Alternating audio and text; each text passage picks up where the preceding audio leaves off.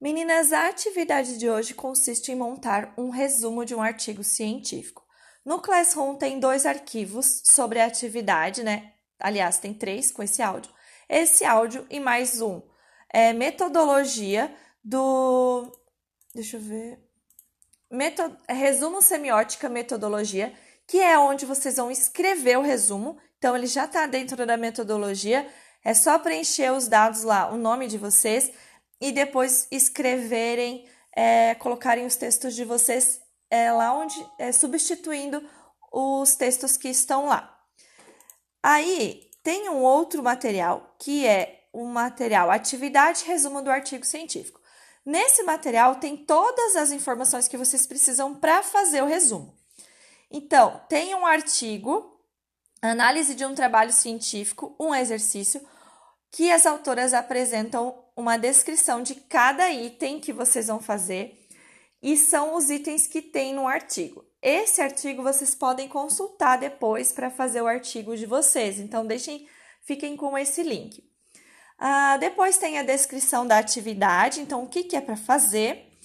E aí tem uma, algumas informações a mais nos, nas definições ali dos itens, que são é, informações para colocar no resumo. Por exemplo, quando é fazer nas palavras do autor, quando citar o que o autor, do resumo colocou. É, os itens em negrito são o que vocês vão colocar no artigo. A partir do momento resultados, então é fundamental que não sejam apresentados tópicos. Basicamente, o resumo todo vai ser um texto corrido. É, e depois, no final, tem a, como é que deve ser apresentado, entregue esse documento. Então, não deve ser manuscrito, você já tem um arquivo para trabalhar a metodologia. Vão entregar em formato PDF. Vocês vão lá para salvar em PDF, é só acessar a barra arquivo. Se tiver pelo Word, salvar como. Aí tem lá, é, vocês vão escolher aonde o nome e o formato, depois vão clicar em salvar. E lá no documentos do Google, vocês vão em arquivo também. Depois vocês vão fazer o download documento.pdf.